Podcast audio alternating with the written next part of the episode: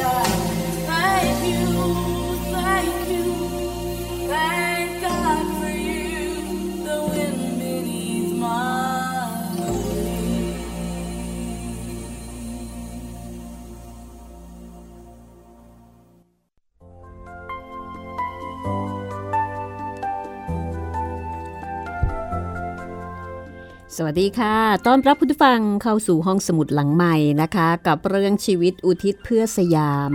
ประวัติของอำมาตย์เอกพระอาจวิทยาคมนายแพทย์จอร์จบีแมคฟาร์แลนด์ค่ะ ที่เขียนโดยภรรยาของท่านเบอร์ธาเบลาท์แมคฟาร์แลนด์นะคะ เด็กวัฒนารุ่น 100 แปลและเรียบเรียงค่ะ ห้องสมุดหลังไมค์เล่ามาถึงตอนนี้ตอนที่ 6 แล้วนะคะ มีคุณผู้ฟังที่ประทับใจ กับเรื่องของคุณพระอาจวิทยาคมนะคะ แล้วก็ส่งคำขอเป็นเพื่อน แล้วก็คุยมาทาง inbox บอกว่าออชอบชอบเรื่องนี้มากนะคะ อุทิศชีวิตเพื่อสยามฟังแล้วอยากไปมีชีวิตอยู่ในช่วงเวลานั้นจัง เพราะรู้สึกว่าชีวิตในช่วงเวลานั้นช่างสงบสุขและมีความปลอดภัยมาก บอกว่าชอบเรื่องราวแนวนี้นะคะ หลายท่านก็ชอบค่ะดิฉันเองก็ชอบนะคะ เล่าให้ฟังอ่านให้ฟังแล้วรู้สึกว่ามันเย็นเย็นสบายสบายยังไงก็ไม่รู้ แต่ว่า ทุกยุคทุกสมัยก็จะมีปัญหามีด้านมืด มีบวกมีลบอยู่ด้วยกันทั้งนั้นค่ะ วันนี้มาฟังบทที่ 5 บทที่ชื่อว่ากลับสู่สยามบ้านเกิดนะคะ หลังจากที่จอร์ดแม็กฟาลานไปเรียนต่อในสหรัฐอเมริกาแล้วก็เก่งมากนะคะ เรียนจบ ทั้งทางด้านอายุรกรรม ศัลยกรรม แล้วก็ทันตกรรมด้วยค่ะทำได้ยังไงก็ไม่รู้ ตอนนี้กำลังเตรียมตัวที่จะเดินทางกลับสยาม อายุแค่ 25 เท่านั้นเองนะคะ คนสมัยก่อนทำไมก็เป็นผู้ใหญ่กันเร็วจิกเร็วมากเลย สมัยนี้ดิฉันว่า 25 นี่ยังยังทะโลทะเลอยู่เลยนะคะสมัยนู้น 25 นี่เป็นผู้ใหญ่แล้วก็ต้องรับผิดชอบภาระหนักหนากันได้แล้ว วันนี้มาฟังกันค่ะกับตอนที่ 6 ชีวิตอุทิศเพื่อสยาม ถ้าพร้อมแล้วเราไปฟังกันเลยนะคะ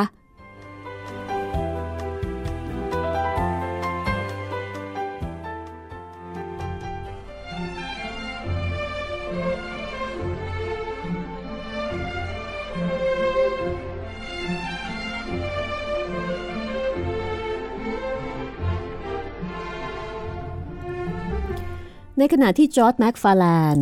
เตรียมตัวที่จะเดินทางกลับสยามในปีพศ 2434 จอร์จมีความรู้สึกสับสน ระหว่างความพึงพอใจ ความปิติยินดีและความเศร้าใจทำไมถึงเป็นเช่นนั้น จอร์จพอใจที่ได้ทำหน้าที่ในอเมริกาเป็นเวลากว่า 6 ปีสำเร็จลุล่วงอย่างสมบูรณ์ เขาได้รับการศึกษาในระดับสูงสุดเท่าที่มีอยู่ในขณะนั้นแล้ว เขารู้สึกยินดีที่ได้รับโอกาสอันวิเศษ ให้ไปทำงานเป็นครูสอนวิชาการแพทย์ให้แก่ชาวสยาม เพื่อนำความรู้ไปเยียวยารักษาผู้ยากไร้ต่อไป แต่ในทุกอนูของความสุข กลับเจือปนบรคนด้วยความเศร้าใจ เพราะเขากำลังจะกลับไปหาครอบครัว ซึ่ง เพิ่งจะสูญเสียสมาชิกไปคนหนึ่ง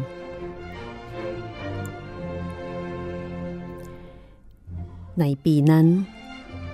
เกิดอหิวาตกโรคระบาดครั้งร้ายแรงที่สุด มีคนตายนับหมื่นคน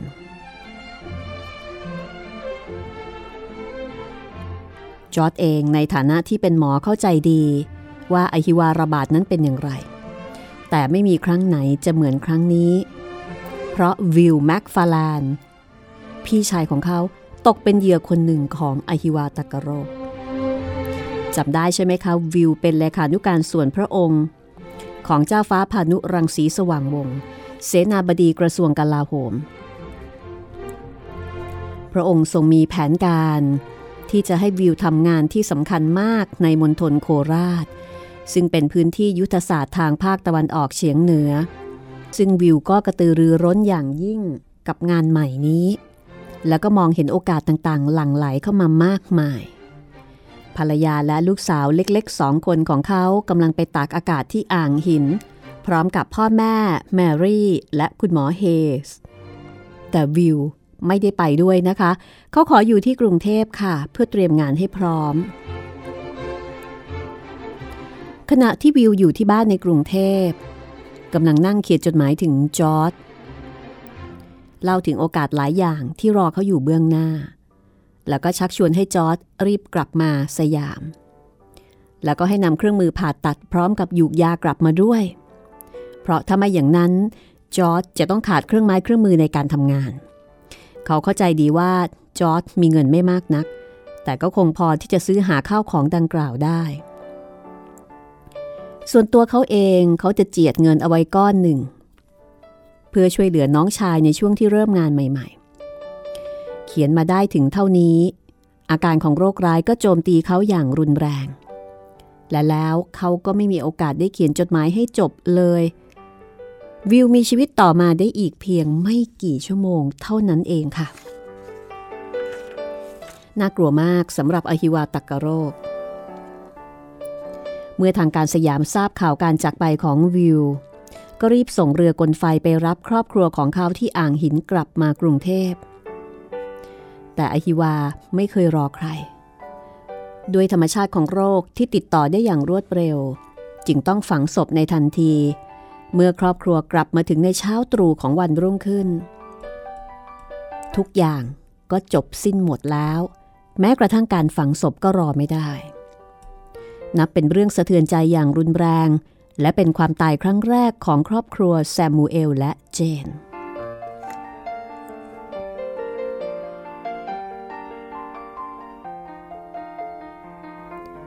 ส่วนบ้านที่อยู่ก็ไม่ใช่สวนอนันต์บนฝั่งตะวันตกของแม่น้ำแล้ว เพราะพระบาทสมเด็จพระเจ้าอยู่หัว โปรดเกล้าโปรดกระหม่อม ให้ย้ายโรงเรียนไปยังอาคารที่สร้างขึ้นใหม่ เพื่อเป็นที่ระลึกถึง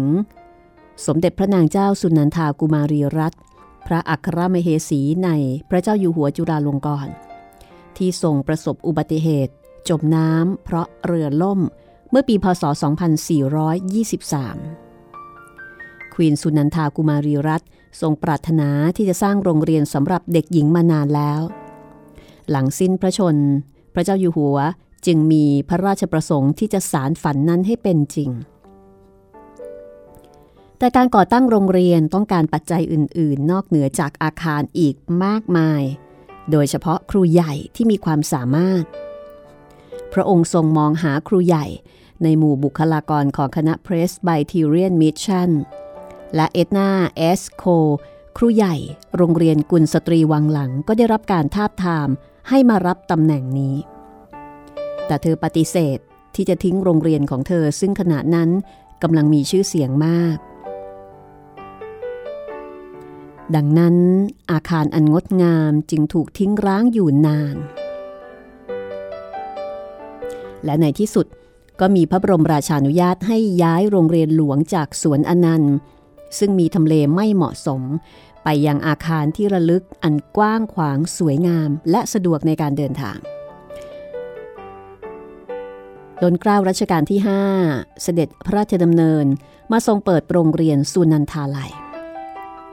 ซึ่งเป็นชื่อใหม่ของโรงเรียนหลวง ปัจจุบันเป็นที่ตั้งของโรงเรียนราชินีนะคะ ในวันที่ 4 มีนาคม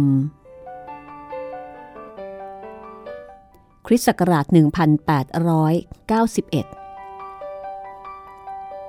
และครอบครัวแม็กฟาแลนด์ก็ได้ย้ายเข้ามาอยู่ในบ้านที่แสนสบาย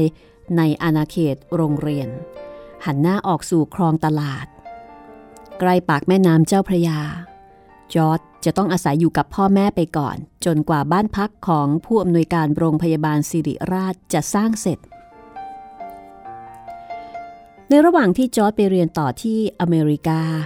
การศึกษาในสยามมีพัฒนาการขึ้นพอสมควรค่ะ ตอนนั้นมีโรงเรียนเปิดสอนอยู่ 4 แห่ง คือสำเร็จบอยส์สคูลโรงเรียนกุลสตรีวังหลัง โรงเรียนหลวงที่สวนอนันต์ ซึ่งเปลี่ยนชื่อเป็นโรงเรียนสุนันทาลัยไปแล้ว และโรงเรียนราชกุมารในพระบรมมหาราชวัง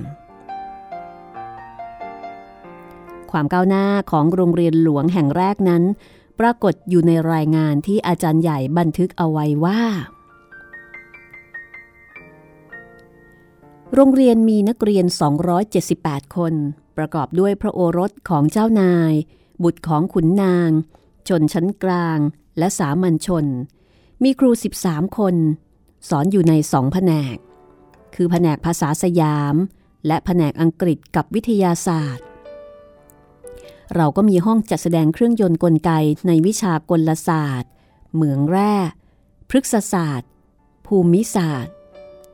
มีแบบจำลองหลายแบบสำหรับให้ครูใช้สอน มีห้องปฏิบัติการที่พร้อมสับด้วยหลอดแก้วทดลอง หลอดต้มกลั่น เตาหลอม และสารเคมีต่างๆ มีห้องสมุดที่รวบรวมหนังสือและวารสารเอาไว้หลายร้อยเล่ม และมีชมรมวรรณกรรมสำราญ ซึ่งสมาชิก จะนัดรวมตัวกัน เพื่ออ่านบทความ สุนทรพจน์ และหาเรือเรื่องต่างๆ ร่วมกัน โดยชมรมมีบทบัญญัติและกฎเกณฑ์ เพื่อควบคุมดูแลการจัดกิจกรรมต่างๆ ของตัวเอง โรงเรียนมีนักเรียนที่จบไปแล้วประมาณ 1,500 คน กระจายกันทำงาน อยู่ตามหน่วยงานราชการและบริษัทห้างร้านหลายแห่ง นับเป็นโครงการนำร่องที่ประสบความสำเร็จ แต่ก็ต้องฝ่าฟันอุปสรรคนานนับประการ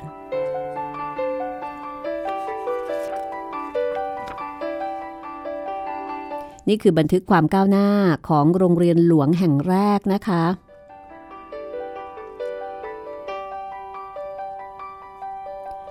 สำหรับนิกายโรมันแคทอลิก ถึงแม้ว่าจะเข้ามาในสยามนานกว่าสองศตวรรษแล้ว แต่ว่าไม่เคยทำงานด้านการศึกษาสำหรับคนทั่วไป จนกระทั่งปีพศ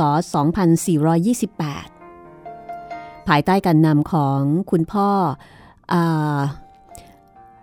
กอรมเบนะคะได้มีการเปิดโรงเรียนอัศมชัญขึ้นค่ะ อันนี้คือโรมันแคทอลิกนะคะ โดยเริ่มจากนักเรียนเพียง 33 คน แล้วก็พอถึงปี 2476 ก่อนที่ท่านจะมรณภาพ โรงเรียนมีนักเรียนมาแล้วนับหมื่นคน ผลงานสำคัญชิ้นหนึ่งของแคทอริกก็คือการนำครูชาวอังกฤษ เข้ามาในกรุงเทพนับเป็นจุดเริ่มต้นในการนำการศึกษาระบบอังกฤษมาสู่สยาม ซึ่งก่อนหน้านั้นมีแค่ระบบอเมริกันเท่านั้นนะคะ และนี่ก็คือส่วนสำคัญที่จะส่งผลต่อการพัฒนาการศึกษาของสยามในเวลาต่อมา พัฒนาการที่สำคัญมากอีกประการหนึ่งก็คือ การที่รัชกาลที่ 5 โปรดให้จัดตั้งกระทรวงธรรมการขึ้นค่ะอะขออภัย ตอนนั้นเป็นกรมธรรมการนะคะ โดยมีปรินซ์ดำรง ก็คือสมเด็จพระเจ้าบรมวงศ์เธอกรมพยาดำรงราชานุภาพที่เป็นพระราชอนุชาเป็นเจ้ากรมนะคะ ซึ่งเบอร์ธาบราวช์ก็ได้เล่าเอาไว้บอกว่าปรินซ์ดำรงเนี่ยทรงเป็นพระราชโอรสในคิงมงกุฎประสูติแต่เจ้าจอมมารดาซึ่งเป็นสามัญชน พระองค์ท่านได้สืบทอดความเฉลียวฉลาดและน้ำพระทัยของพระบรมชนกนาถมาเต็มเปี่ยม แล้วก็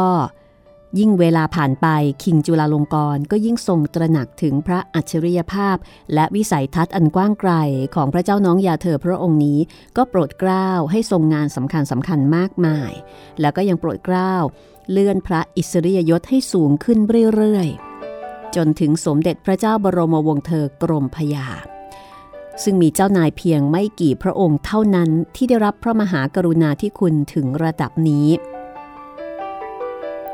ซึ่งสมเด็จกรมสมเด็จพระเจ้าบรมวงศ์เธอกรมพยาดำรงราชานุภาพยังได้รับการขนานนามให้เป็นพระบิดาแห่งประวัติศาสตร์ และโบราณคดีไทยด้วยนะคะ ทรงเป็นผู้บุกเบิกการศึกษาทางด้านประวัติศาสตร์ และโบราณคดีในบ้านเราด้วย ต่อมาค่ะ ในสมัยคิงประชาธิปกปรินซ์ดำรงทรงได้รับโปรดเกล้าเป็นสมาชิกคณะอภิรัฐมนตรีสภา และก็ทรงเป็นผู้เชี่ยวชาญทางประวัติศาสตร์ รวมทั้งโบราณคดีของชาติสยาม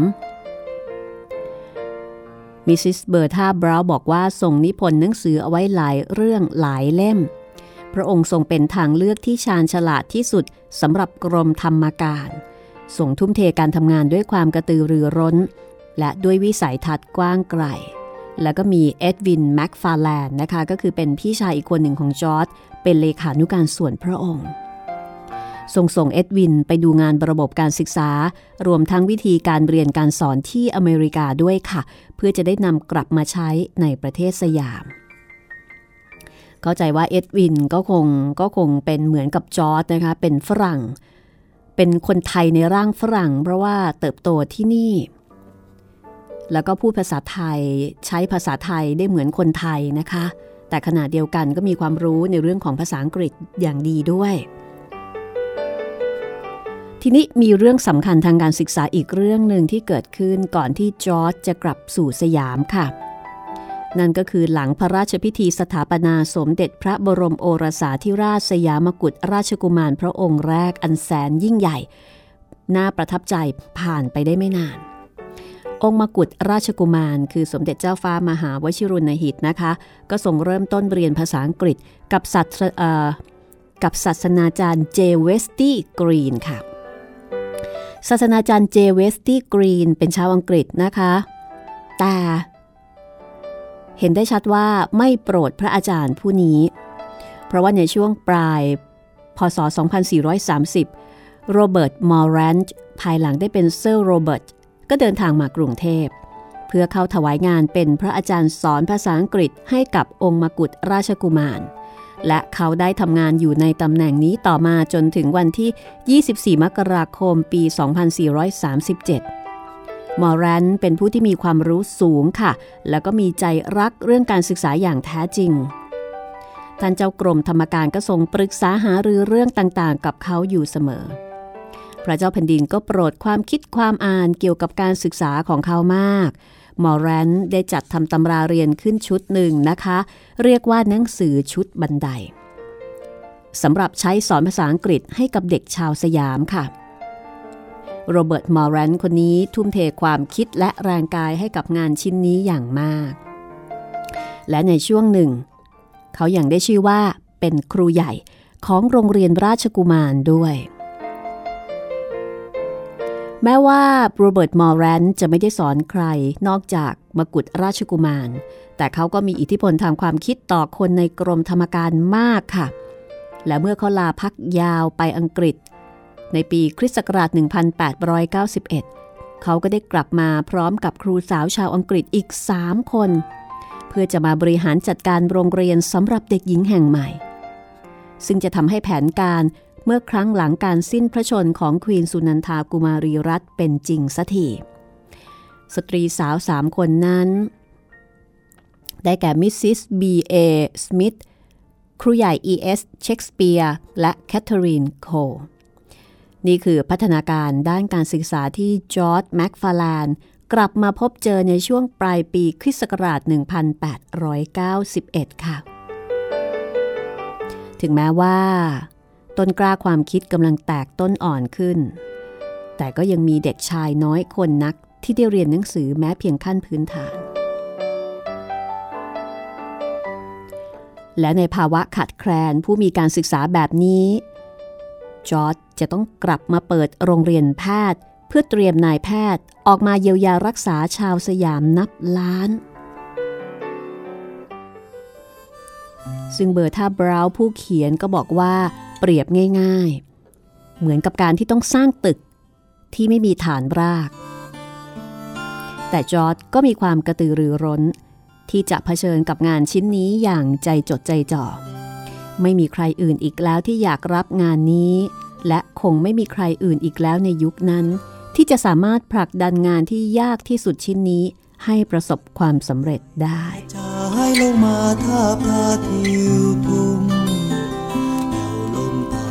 านโรยเหมือนโปรยกลิ่นพุ่งดอกฟาหอมลอยดอกหญ้าดาววับวาวทางเคลื่อนเหมือนดังหยาดพลอยแดดนิดต้อมน้อยรามณีร่วงพลูกัดปลายเย็นจะอยู่แดนไหนสุดฟ้าแสนไกลก็นึงถึงดินดาวแดนแผ่นดินที่เราจา แสนนาน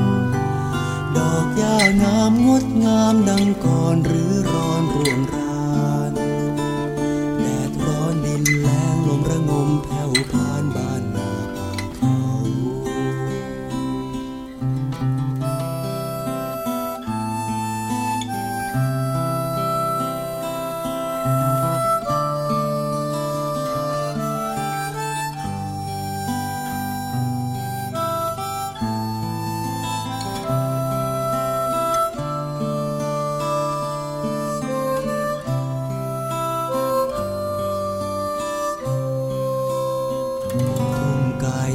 ใจเขาโหมแรงไฟหัวใจแรงเรา ยิ่งสร้างยิ่งทำระกำหนักเบาดิ้นรนหนทางเจ้ามิ่งควันยิ่งวันยิ่งเดือนยิ่งเลือนยิ่งรางทอดทิ้งทุ่งร้างวันและวันผ่านเยือนเหมือนเดิ ส่องแสงสาดแสงลงมาทาบทาทางใหม่รวมจิตรวมใจก้าวไปก้าวไปฝ่าภัยร้อยพันนิ่งควันเอ่ยหัวใจเรามันเหมือนทานตะวันเจิดแสงแรงฝันกระระวีตะวันสีทองสดใส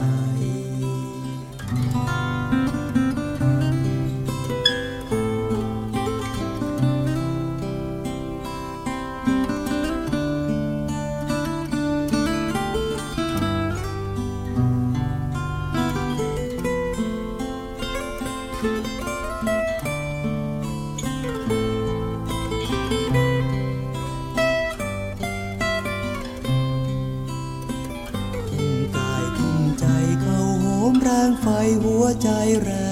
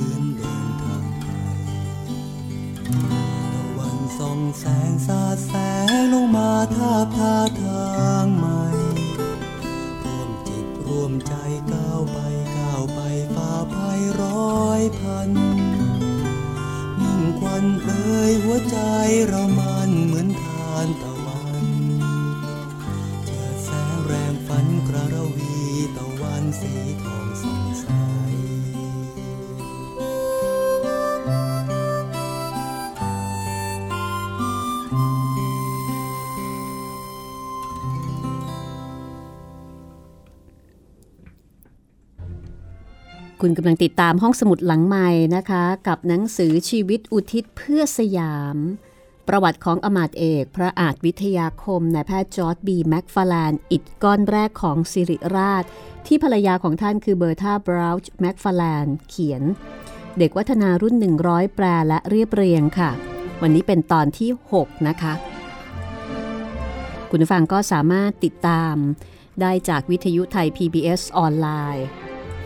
www.thaipbsradio.com และทางแอปพลิเคชันไทย PBS Radio ที่มีการปรับปรุงใหม่ใช้ไลกว่าเดิมนะคะ แล้วก็ติดตามข่าวสารของวิทยุไทย PBS ได้ทางแฟนเพจไทย PBS Radio ค่ะ มีการไลฟ์รายการต่างๆ ของวิทยุไทย PBS ให้ชมกันเป็นประจำด้วยนะคะ ละค่ะ กลับมาฟังกันต่อนะคะกับบทที่ 6 ชื่อบทว่าเรื่องสำคัญในชีวิต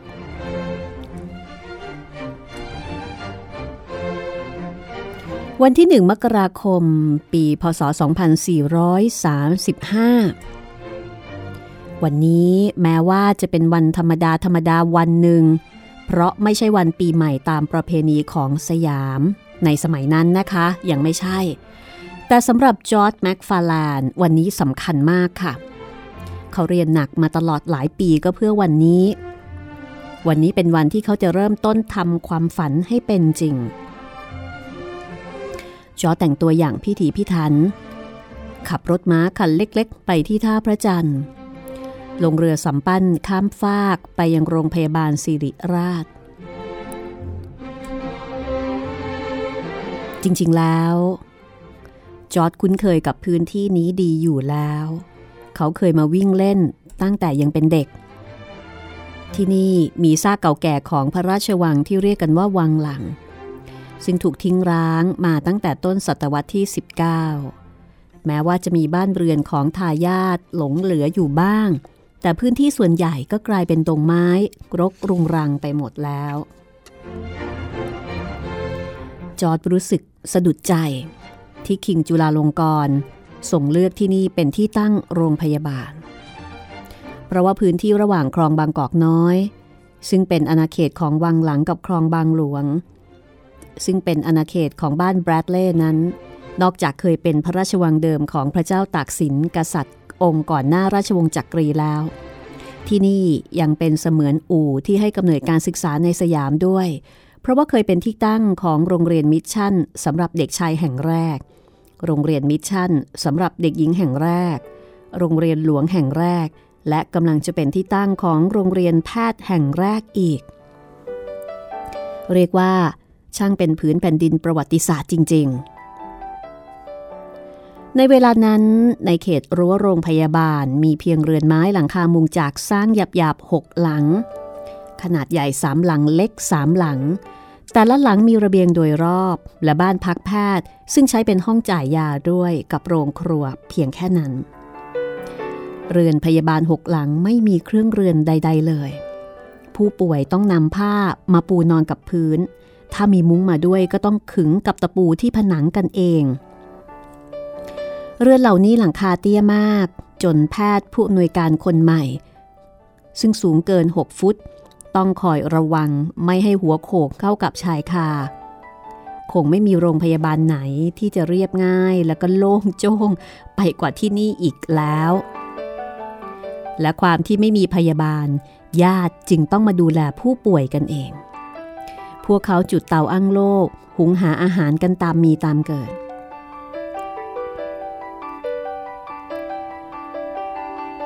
ถ้าเป็นคนอื่น ก็คงถอดใจไปแล้ว กับความอัตคัดขัดสนนี้ แต่จอร์ดมีจิตวิญญาณของนักบุกเบิก เขารู้ดีว่า งานนี้ต้องเริ่มจากศูนย์ และนี่คือส่วนหนึ่งของความท้าทาย นี่คือการบรรยายสภาพเริ่มแรกของโรงพยาบาลสิริราชนะคะ น่าสนใจมากทีเดียวค่ะคุณผู้ฟังถ้าท่านไหนเคยไปใช้บริการของโรงพยาบาลสิริราชในปัจจุบันที่เป็นโรงพยาบาลชั้นนำของประเทศไทยนะคะ นี่คืออดีตค่ะ แรกเริ่มเริ่มแรกเลย ซึ่งเบอร์ท่าบราวบอกว่า สมัยนั้นนะคะสำหรับชาวบ้านที่ยากจนเนี่ย สภาพของโรงพยาบาลไม่ได้แย่อย่างที่บรรยายมา เพราะว่าในชีวิตปกติของชาวบ้าน เขาก็อยู่ในบ้านหลังเล็ก ๆ ที่ไม่มีเครื่องเรือนอยู่แล้ว เขาก็ปูฟูกบางๆ นอนกับพื้น หุงหาอาหารบนเตาเล็กๆ แล้วก็นั่งล้อมวงใช้มือเปิบข้าวกินกันอยู่แล้ว เพราะฉะนั้นการมาอยู่ที่โรงพยาบาลเนี่ยถือว่าไม่ใช่เรื่องลำบากแต่อย่างใด คือสำหรับชาวบ้านก็คือก็คือไม่ได้แตกต่างไปจากไปจากบ้านนัก เพราะว่าที่บ้านก็ก็เรียบง่ายแบบนี้ ยิ่งไปกว่านั้นนะคะ จุดเด่นของที่นี่ก็คือมีต้นไม้ใหญ่ให้ผู้ป่วยได้อาศัยร่มเงามากมาย มีเพียงผู้ป่วยหนักเท่านั้นค่ะที่นอนบนเรือน ซึ่งก็มีไม่มากนัก เพราะว่าผู้ที่รู้ตัวว่าจะตาย เรียกว่าผู้ป่วยระยะสุดท้ายเนี่ยมักจะขอกลับไปตายที่บ้านกันทั้งนั้น ในขณะที่ชนชั้นสูงไม่นิยมมารักษาตัวที่โรงพยาบาลนะคะ ส่วนห้องจ่ายยาก็เป็นจุดนัดพบของคนไข้ ทุกๆวันคนไข้ก็จะมารอรับยา ซึ่งไม่มีกำหนดเวลาตายตัว แล้วแต่ความสะดวกของหมอ ซึ่งก็ไม่มีใครเดือดร้อนนะคะ เพราะว่าในยุคนั้นเวลาเยอะแยะ คนไข้ก็จะจับกลุ่มสังสรรค์ แล้วก็ถ่ายถามสารทุกข์สุขดิบกัน ใครป่วยเป็นอะไรมีอาการอย่างไร และต้องรักษาอย่างไรบ้าง รวมทั้งจะคอยนับว่ามีใครหายหรือว่าตายไปกี่คนแล้ว เมื่อหมดเรื่องเจ็บป่วย ก็จะหันมาคุยซุบซิบเรื่องที่ได้ยินได้ฟังมาจากตลาด ห้องจ่ายยาในยุคนั้นจึงเป็นเหมือนกับศูนย์รวมข่าวสารและความบันเทิงของทุกๆ คน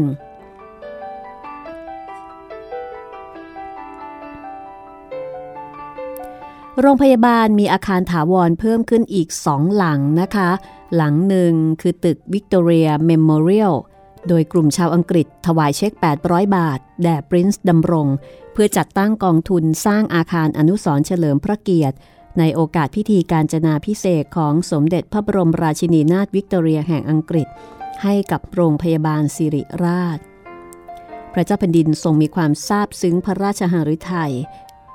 จึงทรงสมทบพระราชทรัพย์อีก 1,600 บาท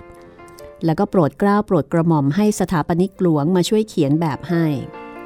อาคารหลังนี้ใช้เป็นหอพักผู้ป่วยที่ต้องจ่ายค่าห้องค่ะ ในขณะที่ตัวโรงพยาบาลเอง มีพระบรมราชโองการให้เปิดบริการฟรีนะคะ ฟรีหมดเลยทั้งค่ารักษาแล้วก็ค่ายา ส่วนอีกหลังหนึ่งสร้างขึ้นเพื่อรำลึกถึงปรินเซสสาวภาค ซึ่งหมายถึงพระอัครชายาเธอ พระองค์เจ้าสาวภาคนารีรัตน์พระมเหสีในรัชกาลที่ 5 ค่ะ ซึ่งสิ้นพระชนเมื่อปี พศ 2430 ซึ่งเจ้าภาพงานพระศพ ทรงศรัทธา บริจาคทรัพย์ สร้างตึกรับคนไข้นี้ที่โรงพยาบาลสิริราช ขนานนามว่าตึกเสาวภาคย์นารีรัตน์หรือที่เรียกกันทั่วไปว่าตึกเสาวภาคย์ ทีนี้ก่อนที่จะมีโรงพยาบาลศิริราชนั้น แพทย์ชาวต่างชาติซึ่งเป็นที่พึ่งของชาวกรุงเทพในยุคนั้นมีสองท่านนะคะ คือนายแพทย์ปีเตอร์กาแวน แพทย์ประจำพระองค์ และนายแพทย์ทีเฮเวิร์ดเฮสนะคะ แล้วก็มีแพทย์ชาวสยามอีก 8 คน ซึ่งสังกัดกรมพยาบาล ทั้งหมดเป็นแพทย์แผนโบราณทำการรักษาอยู่ที่โรงพยาบาลสิริราช โรงพยาบาลบางรัก และโรงพยาบาลบูรพา ภายหลังมีนายแพทย์ใหญ่คือนายแพทย์หม่อมราชวงศ์สุวพันธ์สนิทวงศ์กับนายแพทย์เทียนฮีซึ่งเรียนจบมาจากต่างประเทศเข้ามาเสริมแรง นอกจากนี้ยังมีชาวสยามที่เคยฝึกฝน การรักษาแผนตะวันตกมาพอใช้ได้ระหว่างที่ช่วยงานคุณหมอเฮาส์และคุณหมอแบรดเลย์อยู่ คือหมอสนั่นพระวรรณกรรมโกศลค่ะ แล้วก็มีหมอเสน่ห์ด้วยนะคะ หมอสนั่นหมอเสน่ห์ ทั้งคู่พอที่จะรักษาไข้กับบาดแผลทั่วไป แล้วก็ฉีดวัคซีนโรคฝีดาษได้ ส่วนหมอพรายซึ่งฝึกงานกับคุณหมอแคมเบล แพทย์ประจำสถานทูตอังกฤษ เขารู้ดีว่ามีคนต้องการยาฆ่าเชื้อ และคอโรฟอร์มยาสลบมากขนาดไหน เขาจึงนำยาทั้งสองชนิดมาจำหน่ายในสถานพยาบาลส่วนตัวจนร่ำรวย ว่ากันว่าภายในสัปดาห์เดียว สามารถจำหน่ายคอโรฟอร์มไปถึง 10 ปอนด์นี่คือรายชื่อของผู้ที่รู้วิชาแพทย์ทั้งหมด ในช่วงเวลาที่จอร์จแม็กฟาแลนกลับสู่แผ่นดินสยามบ้านเกิดของเขา ก็มีทั้งชาวต่างชาติแล้วก็มีทั้งคนไทยนะคะ ทีนี้ตอนที่คุณหมอจอร์จมาถึงในฐานะคุณหมอคนใหม่ เขาได้รับการเรียกขานว่าหมอยอร์ด โดยอัตโนมัติ เขาไม่สามารถจะเป็นด็อกเตอร์แม็กฟาแลนได้ เพราะนั่นคือชื่อของพ่อซึ่งเป็นที่รู้จักและก็นับถืออย่างกว้างขวางมาหลายปีแล้ว แม้แต่ชาวต่างประเทศก็ยังต้องทำตาม คือเรียกผู้เป็นลูกชายว่าด็อกเตอร์จอร์จคุณหมอจอร์จเริ่มทำหน้าที่กำกับดูแลโรงพยาบาล และรักษาผู้ป่วยในทันที แม้จะได้รับการต่อต้านอยู่บ้างจากบรรดาหมอแผนโบราณ แต่คุณหมอหนุ่มก็ฉลาดพอที่จะไม่ไปท้าทาย แต่ให้คนไข้เลือกเองว่าจะรับการรักษาแบบไหน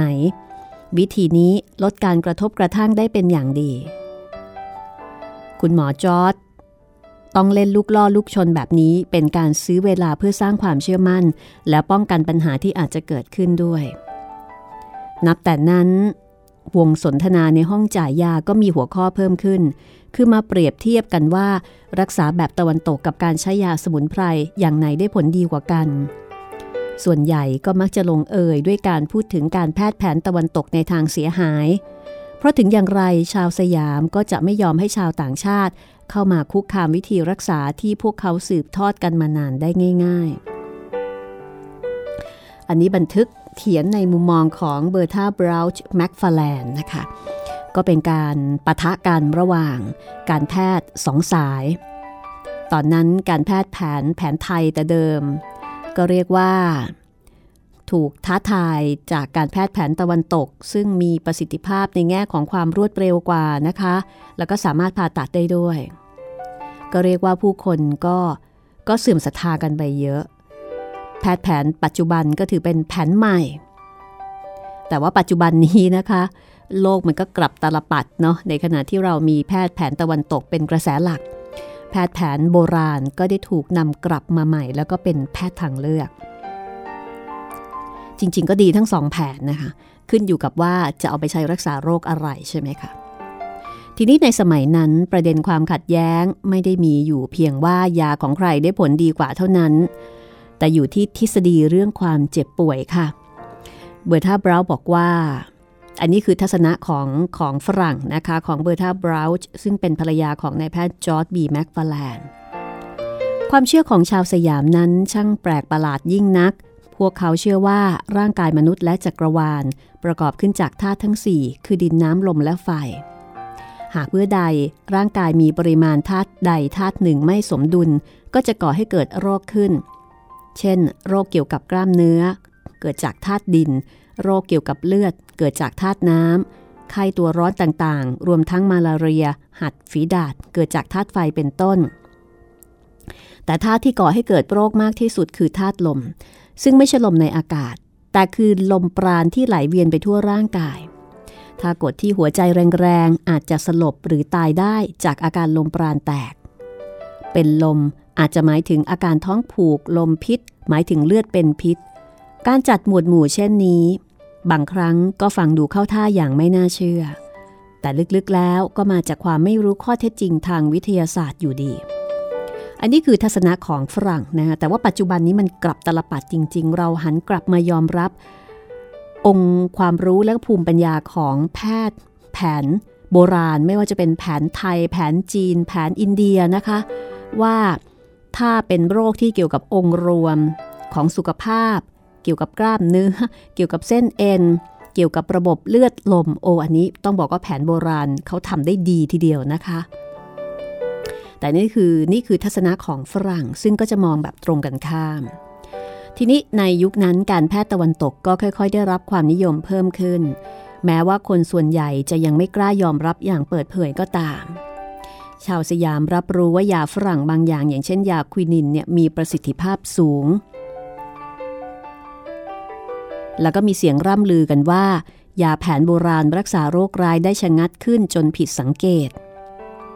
คุณหมอฝรั่งไม่พูดอะไรเลย เพียงแต่นำยาไปเก็บในตู้ แล้วก็ล็อกกุญแจ แม้จะรู้ดีว่าเขามีไพ่เด็ดอยู่ในมือ และจะต้องเป็นฝ่ายชนะในที่สุด แต่มันก็เป็นเกมที่ไม่ง่ายเลย จอต้องอดทน และค่อยๆทำความเข้าใจกับคนไข้ไปเรื่อยๆ คนพวกนี้ก็เหมือนกับเพื่อนๆของเขาที่เพชรบุรี มีบางครั้งที่เขาต้องขึ้นเสียงเพื่อระบายอารมณ์บ้าง แต่โดยธรรมชาติแล้วจอร์ดเป็นคนโกรธง่ายหายเร็ว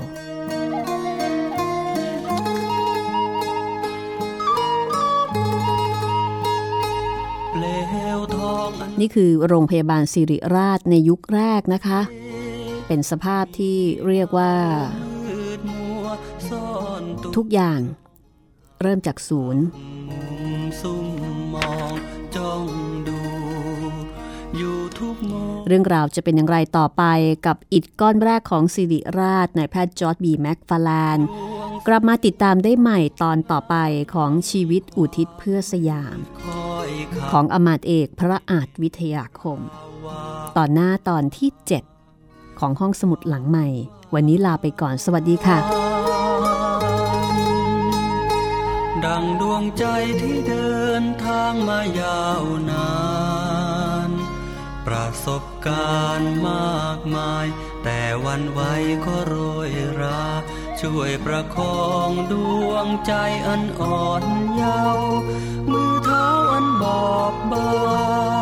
งให้ไปตามวิธีทางที่ผ่านการแผ้วทางมายาวนาน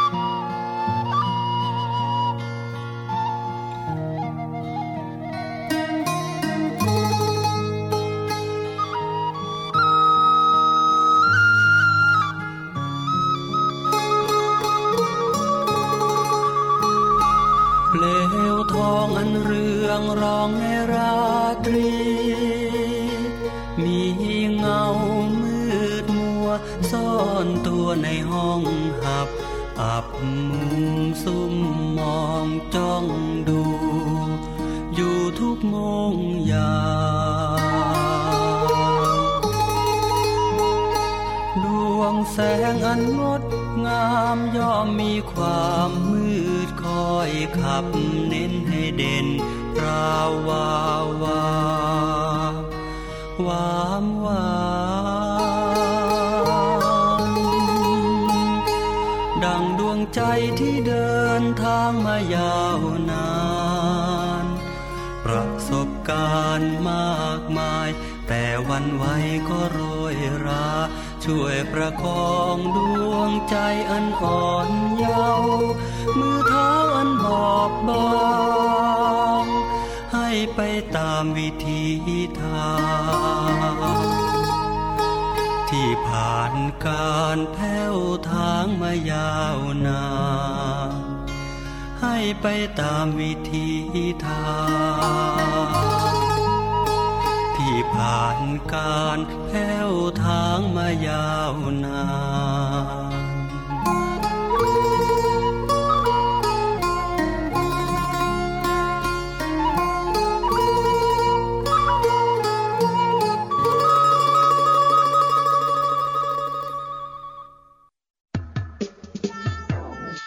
ห้องสมุดหลังใหม่ ห้องสมุดที่ฟังได้ทางวิทยุกับรัศมีมณีนิน